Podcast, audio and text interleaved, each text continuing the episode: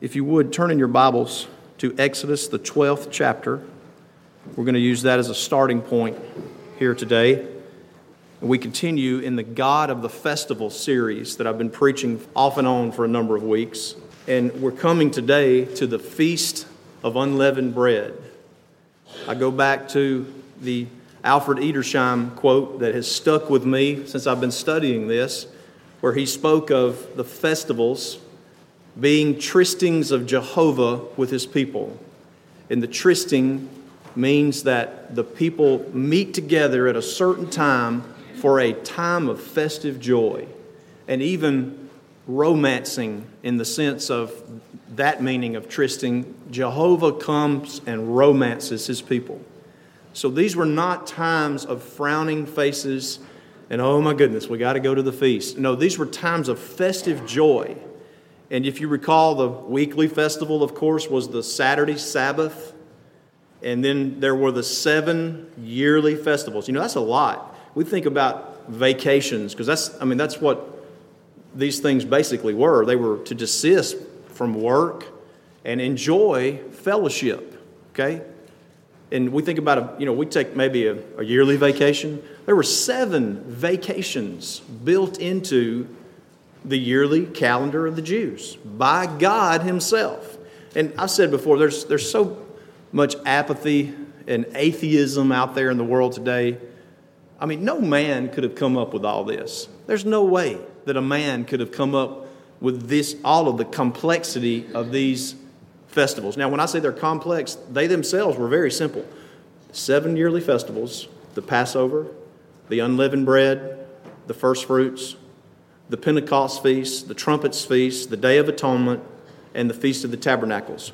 And as I began studying this, I've always thought of the Passover and the Pentecost and the Tabernacles as the big three. And I've said that in past sermon, but as I continue to study this, I realize that the Passover and the Feast of the Unleavened Bread are synonymous are connected. They're separate. The Passover was the one night feast where they put the lamb up on the 10th day of the month of what would be very similar to our month of April. It was the month of Abib or Nisan. And they would put it up on the 10th and they would sacrifice it on the night of the 14th. And then you'll see specifically as we read, I'm going to read several places from the scripture because I want that to register with you that the Feast of Unleavened Bread was a separate feast, but it, it piggybacked, Passover piggybacked on it, if you will. So you have the Friday night or the 14th day of the month, Passover, and that initiates for the next seven days is the separate feast of the unleavened bread. And of course, you eat unleavened bread in the Passover, okay? You say, well, we just can't identify with this today. Yes, you can. You've had communion. you know, that is, the communion is the perfection of all of the feasts, you see? The worship in the New Testament brings all of those feasts together and we focus on Christ, see? Because Christ was the central focus of all of the feasts. So let's read in Exodus 12 I want to start reading in verse 12. And we're going to read a little bit more, but I want you to, uh, it's intentional because I want you to see the repetition that God puts in front of the people so they won't forget. Let's read in Exodus 12 and verse 12. And he's speaking of the Passover. He says, For I will pass through the land of Egypt this night, and will smite all the firstborn in the land of Egypt, both man and beast. And against all the gods of Egypt I will execute judgment. I am the Lord. And the blood shall be to you for a token upon the houses where you are. And when I see the blood, I will pass over you. And the plague shall not be upon you to destroy you when I smite the land of Egypt. Remember, I told you all of Egypt was under judgment, including the Israelites. Nobody's getting out from judgment unless there's blood. You see?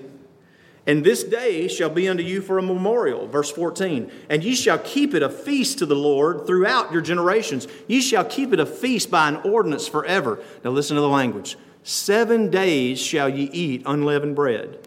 Even the first day ye shall put away leaven out of your houses. For whosoever eateth leavened bread from the first day unto the seventh day, that soul shall be cut off from Israel.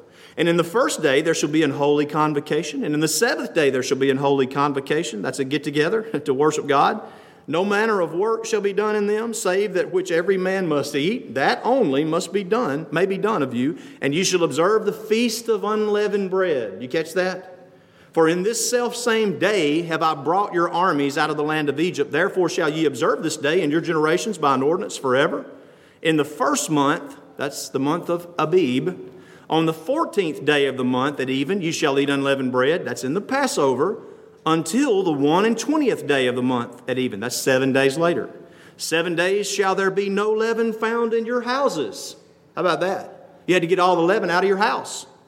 For whosoever eateth that which is leavened, even that soul shall be cut off from the congregation of Israel, whether he be a stranger or born in the land. Ye shall eat nothing leavened, and all your habitations shall ye eat unleavened bread. Turn over to Exodus 23, just a few pages over. And here the Lord once again lays out the feasts, the big three feasts. Exodus 23 and verse 13. And I've tried to put these sequential so you page turners, it'll be a little easier to get there. Okay? I've already turned mine down, so it's a lot easier for me. Exodus 23 and verse 13. And in all things that I have said unto you, be circumspect. In other words, do these things that I've told you to do and make no mention of the name of other gods. That's important. I want you to remember that as we come back to that in just a little bit. Neither let it be heard out of thy mouth. No other gods are to be mentioned. There are no other gods, you see. Three times thou shalt keep a feast unto me in the year. Now, look, you say, well, you said seven, Brother Tim. These are the three where you have to leave your home and take a vacation and go somewhere. There's other feasts, but these are the three specific ones where you had to appear at the tabernacle. Thou shalt keep the feast of unleavened bread. There's one. Thou shalt eat unleavened bread seven days as I commanded thee in the time appointed of the month of Abib, for in it thou camest out from Egypt, and none shall appear before me empty. He goes on and tells you about the other two, but we're going to stick with the Feast of Unleavened Bread. Okay, turn over to the book of Leviticus. And I know we're reading a little more than we do, but it's intentional. I want you to see the repetitiveness. Leviticus 23, and look at verse 4. These are the feasts of the Lord, even holy convocations, which ye shall proclaim in their seasons. In the fourteenth day of the first month at even is the Lord's Passover. All right, you see that? And on the fifteenth day of the same month is the feast of unleavened bread unto the Lord. Seven days you must eat unleavened bread. In the first day you shall have an holy convocation. You shall do no servile work therein, but ye shall offer an offering made by fire unto the Lord seven days, and the seventh day is an holy convocation. You shall do no servile work therein. You see the distinction? There's Passover on the 14th day, and on the 15th day begins the feast of the unleavened bread. Now, one more place that I want to read to you, and it's important because you'll see how God continues to elaborate. This is Deuteronomy 16, if you want to be turning there. The repeat of the law, Deuteronomy 16 and you'll see where God gives you a little more information about what's the big deal with unleavened bread. I'm going to tell you what, if you're worried about all this reading, just remember that's going to be the most perfect part of this sermon as long as I don't mess up a word. it's the Word of God, it's the inspired Word of God.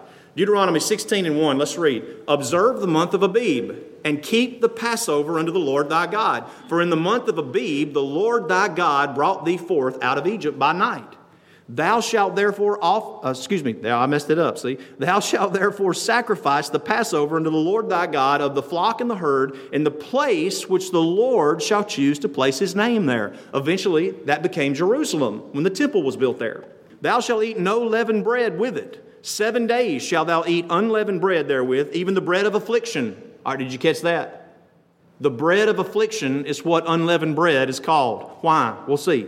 For thou camest forth out of the land of Egypt in haste, that thou mayest remember the day when thou camest forth out of the land of Egypt, all the days of thy life, and there shall be no leavened bread seen with thee in all thy coasts seven days, neither shall there anything of the flesh which thou sacrificest the first day at even remain all night until the morning. Thou mayest not sacrifice the Passover within any of thy, within any of thy gates, which the Lord thy God giveth thee, but at the place which the Lord thy God shall choose to place his name in, there thou shalt sacrifice the Passover at even at the going down of the sun, at the season that thou camest forth out of Egypt, and thou shalt roast and eat it in the place which the Lord thy God shall choose, and thou shalt turn in the morning and go unto thy tents. Six days thou shalt eat unleavened bread. And on the seventh day shall be a solemn assembly to the Lord thy God. Thou shalt do no work therein. That's a lot of reading, I know. But do you catch how the Lord is making the distinction about the feast of the unleavened bread? It's The Passover comes first, and then the Feast of the Unleavened Bread begins the next day. And I want you to notice that he referred to the unleavened bread as the bread of affliction. Don't forget that. The bread of affliction. Now, the word itself, if you look up the definition, the Hebrew word unleavened or unleavened bread, it is the Hebrew word matzoth, which means it tastes bad. Y'all have had communion many times here at Bethlehem. Some of you more recent members, maybe not so many times, but unleavened bread is not real tasty, is it? It just doesn't taste that good. It doesn't taste the same as the bakery bread that's all fluffed up and beautiful that you pick up at the grocery store and kind of squeeze it and make sure that it feels fresh, you know? I mean, I, you could eat that bread by itself sometimes. I'm sure maybe some of you have done that. I've done that. It tastes pretty good. It's got a little bit of a sweet taste to it. You ever been to the, sometimes go out to a restaurant, and there's a couple places that we go that sometimes the bread they bring is about the tastiest thing that you get at the restaurant. The rest of the stuff's good, but they'll bring out some bread, and maybe especially an Italian restaurant, that thick bread, and they'll put some of that oil out there and a little pepper in it, and you dip it in there. Some of y'all getting hungry and licking your lips right now. But look, Passover bread, unleavened bread, is not like that. It's flat, it's not attractive, it, it's just sort of tasteless in a way. It's got a little bit of a taste to it, but it does not taste like leavened bread, okay? So, the very meaning of the phrase or word unleavened bread is bread of affliction. Now, it's a symbol of the hardship and the affliction that they faced in Egypt. I like one of the quotes from Alfred Edersheim, who y'all can tell I've been reading a lot of Brother Edersheim. He says, It was not bread of affliction because it was unleavened. It was unleavened because it had been that of affliction. You wrap your mind around that? It means it's pointing back to a time when they were under and in great affliction. So when they ate that bread and when they tasted that bread, it reminded them of what they had been through, or at least what their ancestors had been through in Egypt. As a matter of fact, when the Lord spoke to Abraham, did you know the Lord spoke to Abraham and told Abraham that his descendants would be in Egypt for 400 plus years? And he said, God said, they're going to be in affliction. And that's one of the same words there.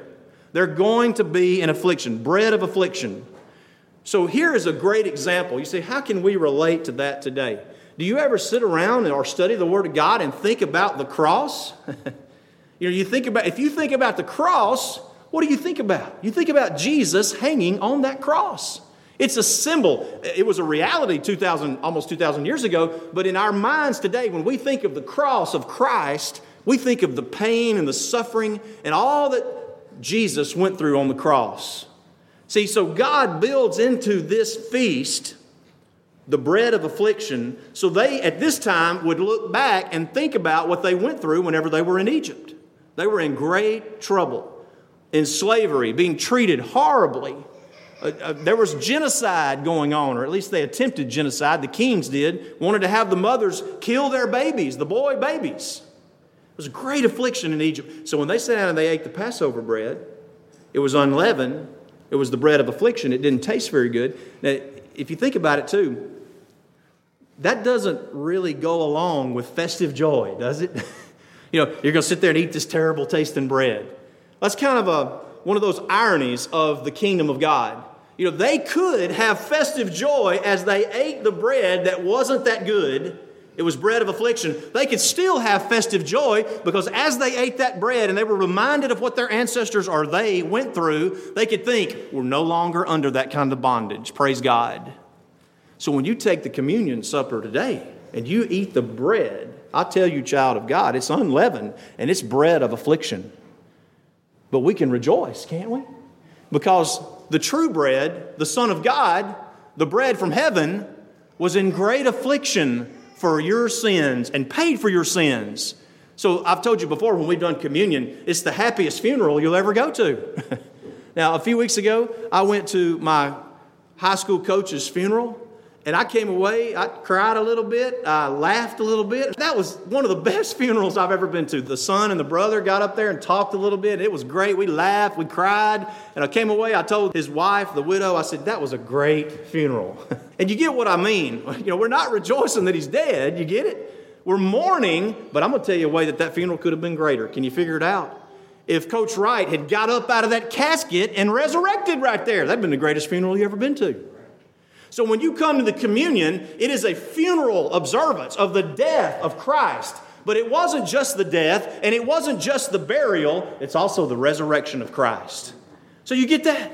Oh, it's painful to think about the death. It's painful to think about the loss, but at the same time, the Lord has the last say over death. Do you get that? So, the bread of affliction that we observe with Jesus Christ, when we think about what he went through and we look at the cross and we see what he had to endure in order to pay for our sins, it makes us sad from the standpoint of what he had to do for my sins, but we rejoice in knowing that the grave didn't hold him. You get that? So you can rejoice. You can have festive joy. My goodness, these folks would come together and they'd say, We're not slaves in Egypt. we'll be happy to eat the unleavened bread for seven days because we're not slaves. So you see how God said to purge out the leaven, get it out of your houses. They had to go and discard this. That would have been hard for some of us who like to hold on to things, right? Well, you know, seven days passes and we can use all this leaven again and we can start blowing our bread back up. No, God said, get it out and throw it away. See? So, well, that's going to cost money. What did David say whenever David was going to purchase a piece of property from a local landowner? And the man said, I'll just give it to you. The man said, Let me just give it to you. You're the king. And David said, No, no. How can I serve my God and it not cost me something? You get that? It ought to cost us something. what is it costing us? What things do we need to remove from our houses like leaven? And you say, well, that's going to cost money. Listen, in the days of the book of Acts, whenever Paul was preaching in Ephesus, that great city that we always go back to, where there is no church today, but back in those days, it was one of the biggest and thriving churches in the days of the book of Acts. And the Apostle Paul went and preached there. And you remember in the book of Acts, it talks about how they took all of those books that they had, those witchcraft books, and they piled them up in the city and they burned them. And there was somebody standing by tallying it up. Oh my goodness, there's another $10. There's another $100. There's another $20. There's another. And nobody was going to be able to use those things, you see. As maybe getting a little too detailed, but there's been a time or two in my life when I have gone through my little movie library, which you don't really have to have a movie library anymore nowadays with Netflix and Amazon Prime and all this stuff that's out there. But in my little movies that I, I would keep, and you know, we always had the ClearPlay, of course, but I'd go through them from time to time and I'd think, yeah, you know, if somebody ever watched that without ClearPlay, you know, I'm not going to give it away. I'm just going to throw it away. You get it? I'm getting the leaven out. Is that a little too personal? Some of you thinking, I'm going to go home and look through my movie library. Praise God if you do.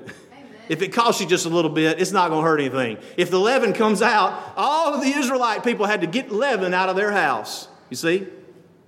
You say, well, I didn't know that leaven related to us that way today. Leaven in the Word of God except for one place, except for one place in the New Testament, is always a symbol of badness and sin. So now you understand why God said, Get the leaven out? God said, My son will have no leaven in him. You get it? Christ is the unleavened bread. The unleavened bread from the Old Testament was a symbol of the coming Christ who would have no sin in him. Now, Let's talk about some lessons from the Feast of the Unleavened Bread, and we're going to look at some examples in the Word of God. If you want to be turning to Second Chronicles, the eighth chapter, I'm going to show you several places in the Word of God where unleavened bread feasts took place.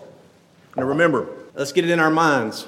The first feast of the Passover, the first feast of unleavened bread, it was the Passover was in Egypt. And if you read carefully, it says that they had already kneaded their dough and brought their dough together, and it was unleavened, and they took it as they left. they held the feast of unleavened bread on the run or on the walk as they left Egypt. Now, when they get into the promised land, that's whenever God says, Where I set my name, I want you to come and observe these three feasts on a yearly basis. Now, let's pause there for just a minute. As i'm sure you're at Second Chronicles 8, but I want you to think about this. The very heart of God, as revealed in the feasts, is, if, you, if, you'll put, if you'll let me put it this way, it is a defense against all of the wicked feasts that were going on out in the world. Okay?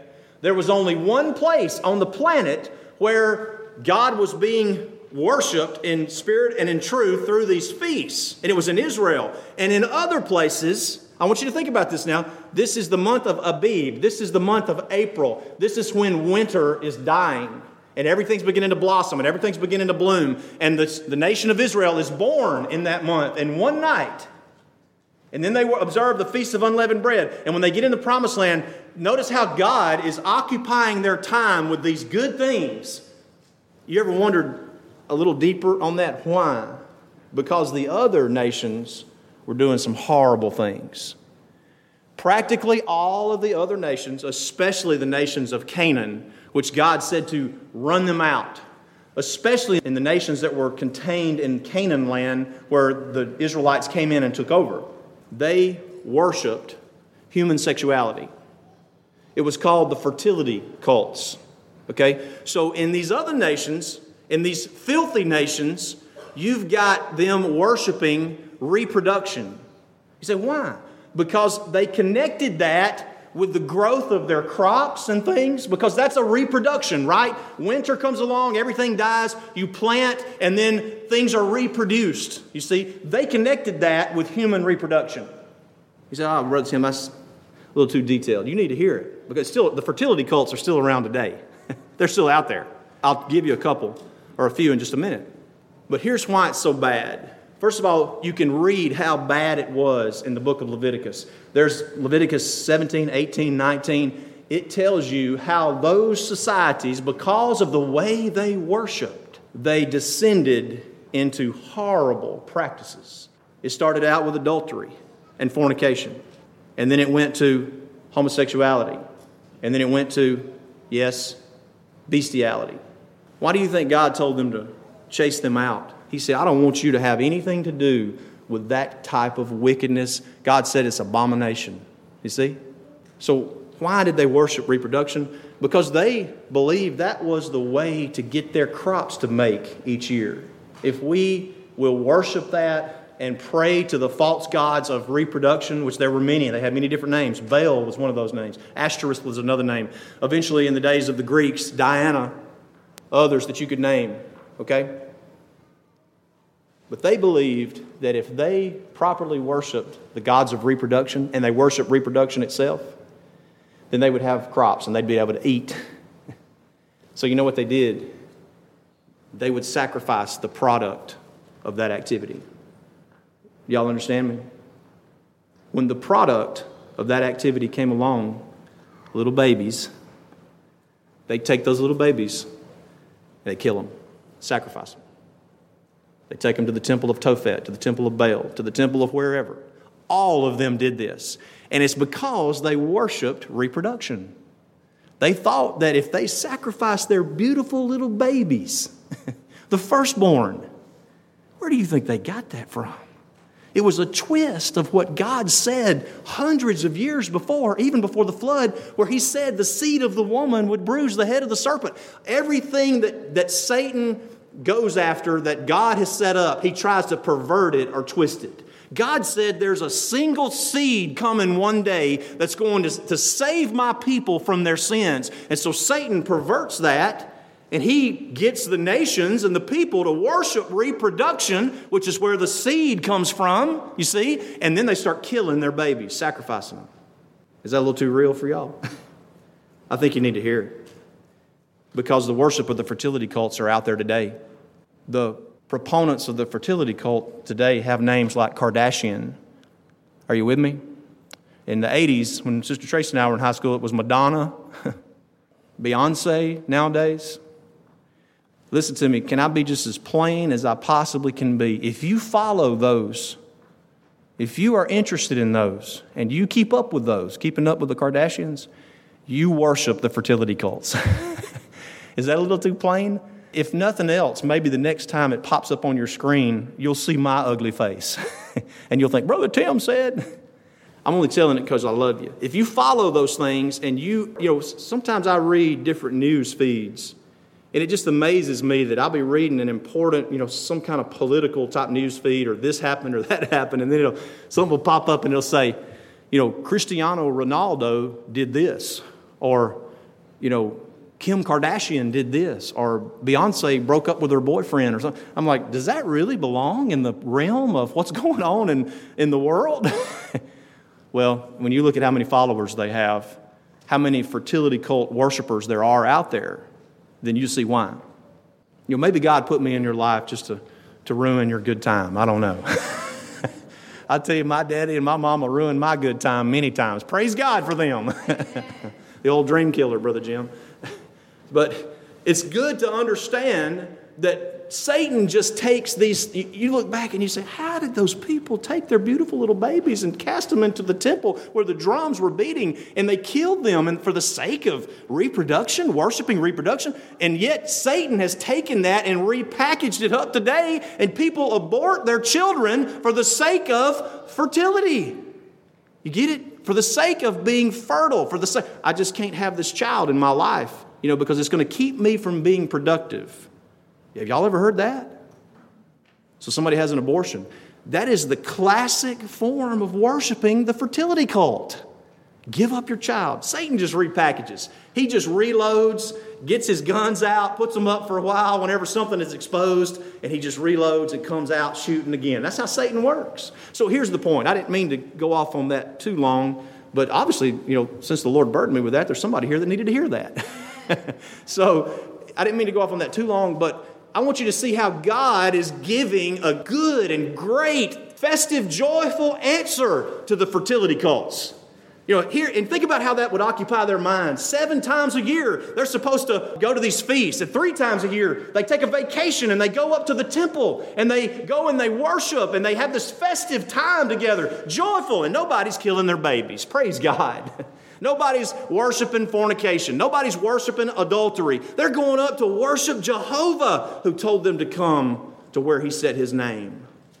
You see, there's a purity in the worship of God. There's a purity in the way that God said, worship me. And so they would go up. And in Second Chronicles 8 and 12, which y'all forgot I mentioned that, right? Y'all thought I forgot about that. But in Second Chronicles 8 and 12, this is where Solomon observed one of these feasts of unleavened bread. And remember, the Passover comes first, and then seven days of the Feast of the Unleavened Bread. We got to move along. Here we go. Second Chronicles 8 and 12. Then Solomon offered burnt offerings unto the Lord on the altar of the Lord, which he had built before the porch, even after a certain rate every day, offering according to the commandment of Moses on the Sabbaths and on the new moons and on the solemn feasts three times in the year, even in the feast of unleavened bread and in the feast of weeks and in the feast of tabernacles. And he appointed, according to the order of his David, David his father, the courses of the priests to their service and the Levites to their charges to praise and minister before the priests as the duty of every day required. The porters also by their courses at every gate, for so had David, the man of God, commanded. Isn't that beautiful? What a wonderful time of feasting it was. And there were no babies being killed, and there was no reproduction being worshiped. They were there to worship the Lord in spirit and in truth, doing what God commanded commanded them to do. Look at Second Chronicles, the 30th chapter. Here you find another great feast of unleavened bread being observed in the days of Hezekiah. Look at Second Chronicles, the 30th chapter. And let's read in verse 1. Hezekiah sent to all Israel and Judah and wrote letters also to Ephraim and Manasseh that they should come to the house of the Lord at Jerusalem to keep the Passover unto the Lord God of Israel. And so the king had taken counsel and his princes and all the congregation in Jerusalem to keep the Passover in the second month. For they could not keep it at that time because the priests had not sanctified themselves sufficiently, neither had the people gathered themselves together to Jerusalem. Now, this is just testimony to the grace and mercy of God. They couldn't get it all together the first month, so they sought the will of the Lord and got it together in the second month, okay? And the thing pleased the king and all the congregation, so they established a decree to make proclamation throughout all Israel, from Beersheba even to Dan, that they should come to keep the Passover unto the Lord God of Israel at Jerusalem, for they had not done it of a long time in such sort as it was written. See, they'd gotten away from the Word of God, they'd gotten away from what God said to do in the feast, and so now they're coming back to it. Praise God. So the post went with the letters from the king. That's the postman. They went out and they sent out all these letters through the land. Now, this is important, and don't miss this because the northern kingdom at this time had been taken captivity. But Hezekiah has such a heart for the people of God that he sends the letters even up into the northern area where there are still people living that are descendants of the Israelites, you see? And so the post went with the letters from the king and the princes throughout all Israel and Judah, and according to the commandment of the king, saying, Ye children of Israel, turn again unto the Lord God of Abraham, Isaac, and Israel, and he will return to the remnant of you that are escaped out of the hand of the kings of Assyria. And be not ye like your fathers and like your brethren, which trespassed against the Lord God of their fathers, who therefore gave them up to desolation, as ye see. Now be ye not stiff necked, as your fathers were, but yield yourselves unto the Lord, and enter into his sanctuary, which he has sanctified forever, and serve the Lord your God, that the fierceness of his wrath may turn away from you. For if ye turn again unto the Lord, your brethren and your children shall find compassion before them that lead them captive. He's talking to those that were already into captivity. He said, You'll find compassion at the hands of your captors if you'll just turn to the Lord, so that they shall come again into this land. For the Lord your God is gracious and merciful, and will not turn away his face from you if you return unto him. Why do you say, Brother Tim, why'd you read all that? To get to verse 10. Listen to this. So the post passed from city to city through the country of Ephraim and Manasseh, even unto Zebulun, but they laughed them to scorn and mocked them. How about that? Can you identify with that today? Today, people laugh and scorn and mock and say, listen, y'all know I've been putting an article in several local papers for a number of years, for about 15 years. I figured up the publication, the circulation of those papers put together hit, hits about 20,000 people. And I know newspapers are passe and old news and they're on the way out, but as long as they're printing them and I've got an opportunity, I'm going to keep putting it out there. And here's why. There's one of the local papers that I send in that has all kinds of responses, and usually it's from one guy, and I'm not going to call his name, bless his heart. But he always responds in a negative way, almost always, especially when I write about issues that relate to politics. Because nowadays, people, most people, I don't mean y'all, but a lot of people just don't even think that spirituality has a place in politics. But it does. We wouldn't be here if it wasn't for spirituality before there was even a thing called politics. Spirituality in government predates politics. Okay, so, so I put an article a few weeks ago about mass murder, about how politics misses it. You know, gun reform, gun reform, gun. We need family reform. We don't need gun reform. We need family reform. And that, of course, was the thrust of my article. And man, that just set this poor guy off.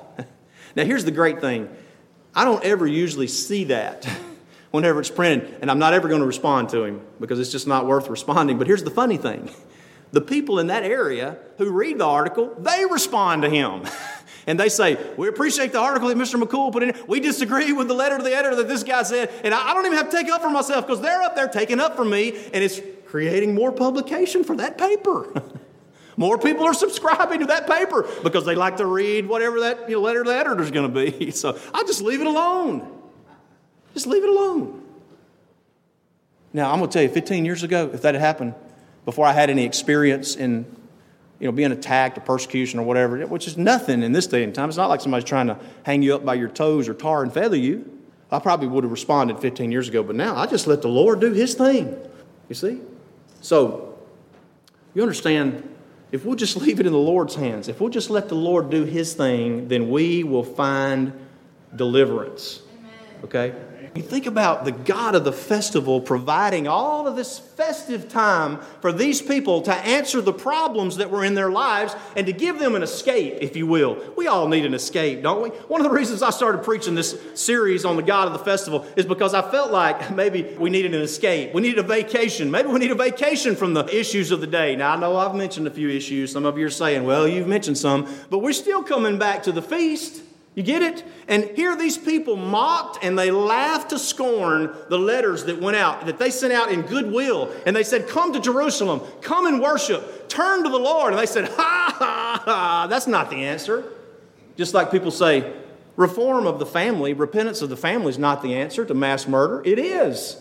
It is the answer. People say, You don't find the answers in God. But you do.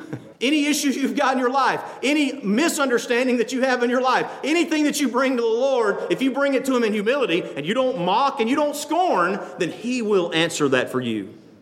I promise you. I've been there myself and had Him answer it. And if I had never been there, I could tell you based on the authority of the Word of God, He will. Now, I had a couple other unleavened bread feasts I wanted to mention, but I want to move to this one, okay? Turn to the book of Mark, the 14th chapter the greatest feast of unleavened bread that has ever happened. Now, if you'll permit me as you're turning there, if you do the math, now look, remember this, and I don't want to throw a wrench in anybody's mind, but let me ask you this Does Christmas happen on the same day every year? It doesn't, does it? you know, it happens on different days, different years, and there might be a leap year. So you understand the 25th of December does not ever fall on the same day every year and neither did the Passover. Okay, it's on the 14th. So the Passover, when they came out of Egypt, was on a Friday night going into the Saturday. But through the years, you know, the, the Passover could fall on a Monday, the 14th, a Tuesday, Wednesday. Y'all get that? So in the time of Christ, best I can tell, now I know it's open to some interpretation, but if you do the math and you kind of look at it carefully, best I can tell, Wednesday was the 14th of Abib in the time of Christ. The reason I believe that is because that's the only way that you can get three days and three nights in there before a Sunday morning resurrection or a Saturday afternoon resurrection. Remember, the Jews started their days at the end of the day. The day for the Jew started at sundown, sundown to sundown. So, anyway, don't let that throw you off from what we're talking about, but I believe we can see from the scripture that on the 14th of Abib, in Mark, the 14th chapter, you've got Jesus observing the Passover, the last Passover with his disciples. And so you know what that ushers in, right? You have the Passover, and then the next day, the 15th of the month, starts the Feast of the Unleavened Bread.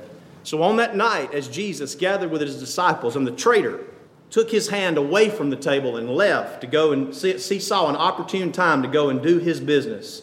The traitor Judas leaves, and Jesus implements the New Testament communion, the perfection of the Passover meal, if you will, and then he begins to preach to them. If you read the book of John for about five or six chapters, he begins to preach to them. And then he turns his eyes up towards heaven and he speaks to his Father in the presence of the disciples. And then guess what? They sung a hymn and they went out into the Mount of Olives with his disciples. And guess what? That puts us in the early morning hours of the 15th day of the month. It's the beginning of the Feast of Unleavened Bread. Are y'all with me? I hope it's not too complicated. I want you to see it. So remember what Jesus said at the table at the Passover?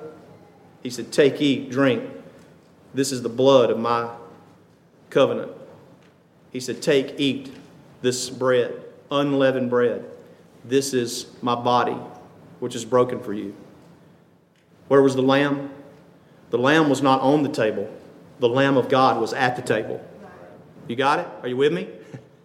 So they go out to the Mount of Olives in the early morning, and guess what? It is now the Feast of Unleavened Bread for the next seven days they're to be observing. And all throughout Jerusalem, there, as the people had gathered in to observe the Feast of Unleavened Bread, they're gathered in these homes and they stayed, you wouldn't call them hotels, but people would rent out places or just make places available for travelers to come in and all throughout the city. Thousands have observed the Passover and now they're excited about observing the Feast of Unleavened Bread for the next seven days. Wow, the bread of God is in the Mount of Olives. You hear that? The bread of God, the true bread, the, the bread that is about to go into the oven, is in the Mount of Olives, and that's whenever the priests send men to get him. And the Romans come with torches and with swords and with whips, and they come to take him by force. And when they come to the bread of God, as he's there in the garden, what does he do? He says, Whom seek ye? in the book of John. And they say, We seek Jesus of Nazareth. And he says, I am he. And they all fall down.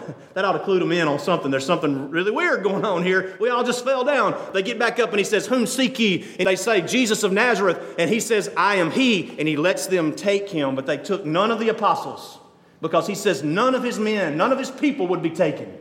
So they take the bread of God into custody. And let me just say this those Jewish scholars when they were doing this, they were violating every law of God. They were violating even their own traditions that they had come up with to supplement the law of God. They were in violation, they were defiling themselves the way they were handling this. And of course, as you know, Jesus was tried three times in one night, three mock trials. First in front of the Sanhedrin, where they mocked and they spit on him. And then he was tried in front of Pilate, and he found him not guilty. And then he was tried in front of Herod, and he said not a word. Three mock trials. You wonder what the ACLU would do with that today? Three mock trials in one night, a condemnation of death in one night, and the death penalty implemented on him in less than 12 hours. He's hanging on the cross. That's terrible, isn't it? But remember, this is the feast of unleavened bread, and this is the bread of God. So early that morning, as he's delivered, as he allows himself to be delivered into the hands of men, he was prepared. He is the Passover. He is the Lamb of God. Y'all remember John, the sixth chapter, where Jesus said, I am the bread come down from heaven.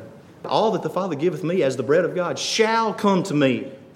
You see, he is the unleavened bread of God. He had no sin in him, he had no guile, he had no deceit. He is prepared to offer himself. He is the feast of God. Let me tell you, he's your feast, child of God. So I don't know if you ever understand much about how it, you make bread or how you make dough. You know, that's a violent process where you have to put all these ingredients together. Of course, with unleavened bread, you're obviously missing leaven, but you come together and you knead this dough, and the, the fingers get on it, and it mashes it, and it mashes it until it turns into this substance that is ready to be what? Where do you put the bread after it's kneaded? Where do you put the bread after it's been pressed violently and put into a condition to where it's ready for something? What is it? It's put in the oven, it's baked in the oven.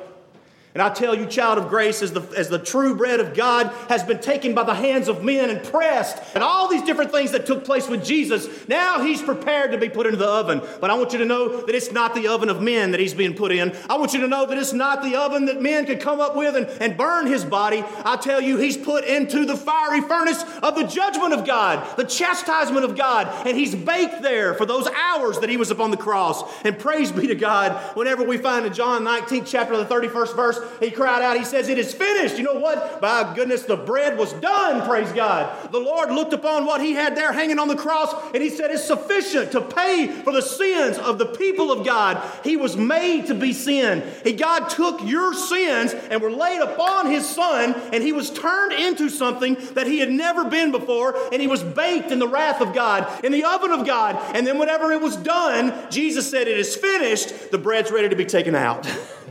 Isn't that something? Does that astound y'all like it astounds me? Greatest feast of unleavened bread that's ever taken place.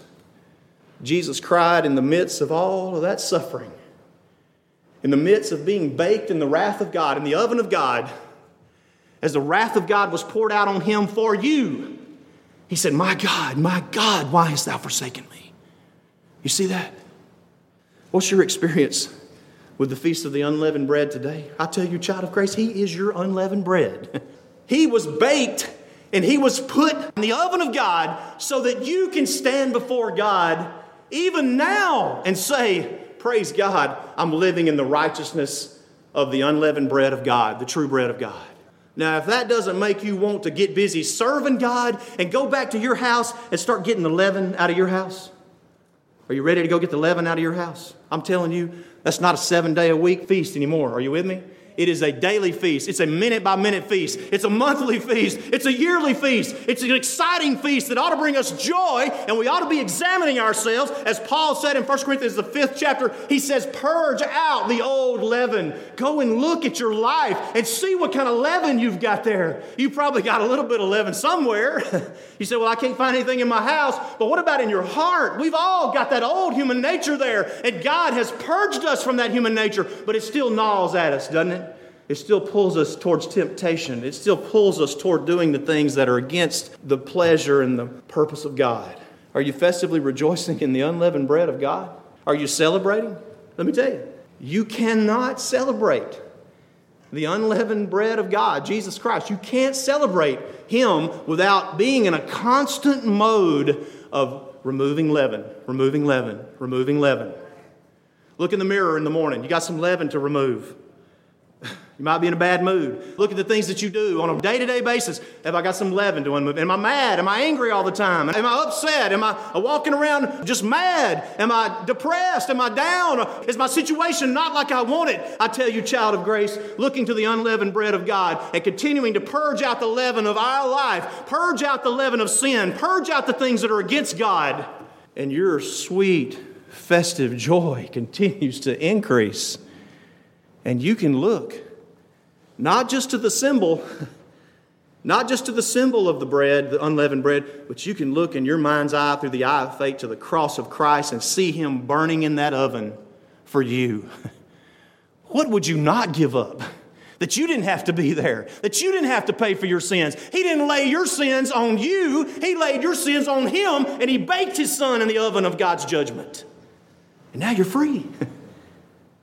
Can you see now, maybe, through what Christ did, that they could eat that not very tasty unleavened bread and rejoice that they were no longer prisoners in Egypt. But if you know anything about the Israelites, they constantly had a slave mentality, didn't they? Oh, if we were just back in Egypt, all that good food we had down there. Oh, if we just have something other than this manna from heaven, my goodness. Aren't we like that? Don't ever look at them and say, well, I wouldn't have been that way. Yes, you would have. I am that way. We've got it so easy, we've got it so made. And God has given you something from week to week that you can rejoice in. The God of festive joy has you a feast of unleavened bread that you can rejoice in here today. And if you've never done it, the best thing that you can do to rejoice in the feast of unleavened bread is to come and make it known that I believe that the true bread of God, He paid for my sins. He was baked in the wrath of God's oven for me. and I want to serve Him. We give you that opportunity as we stand and sing.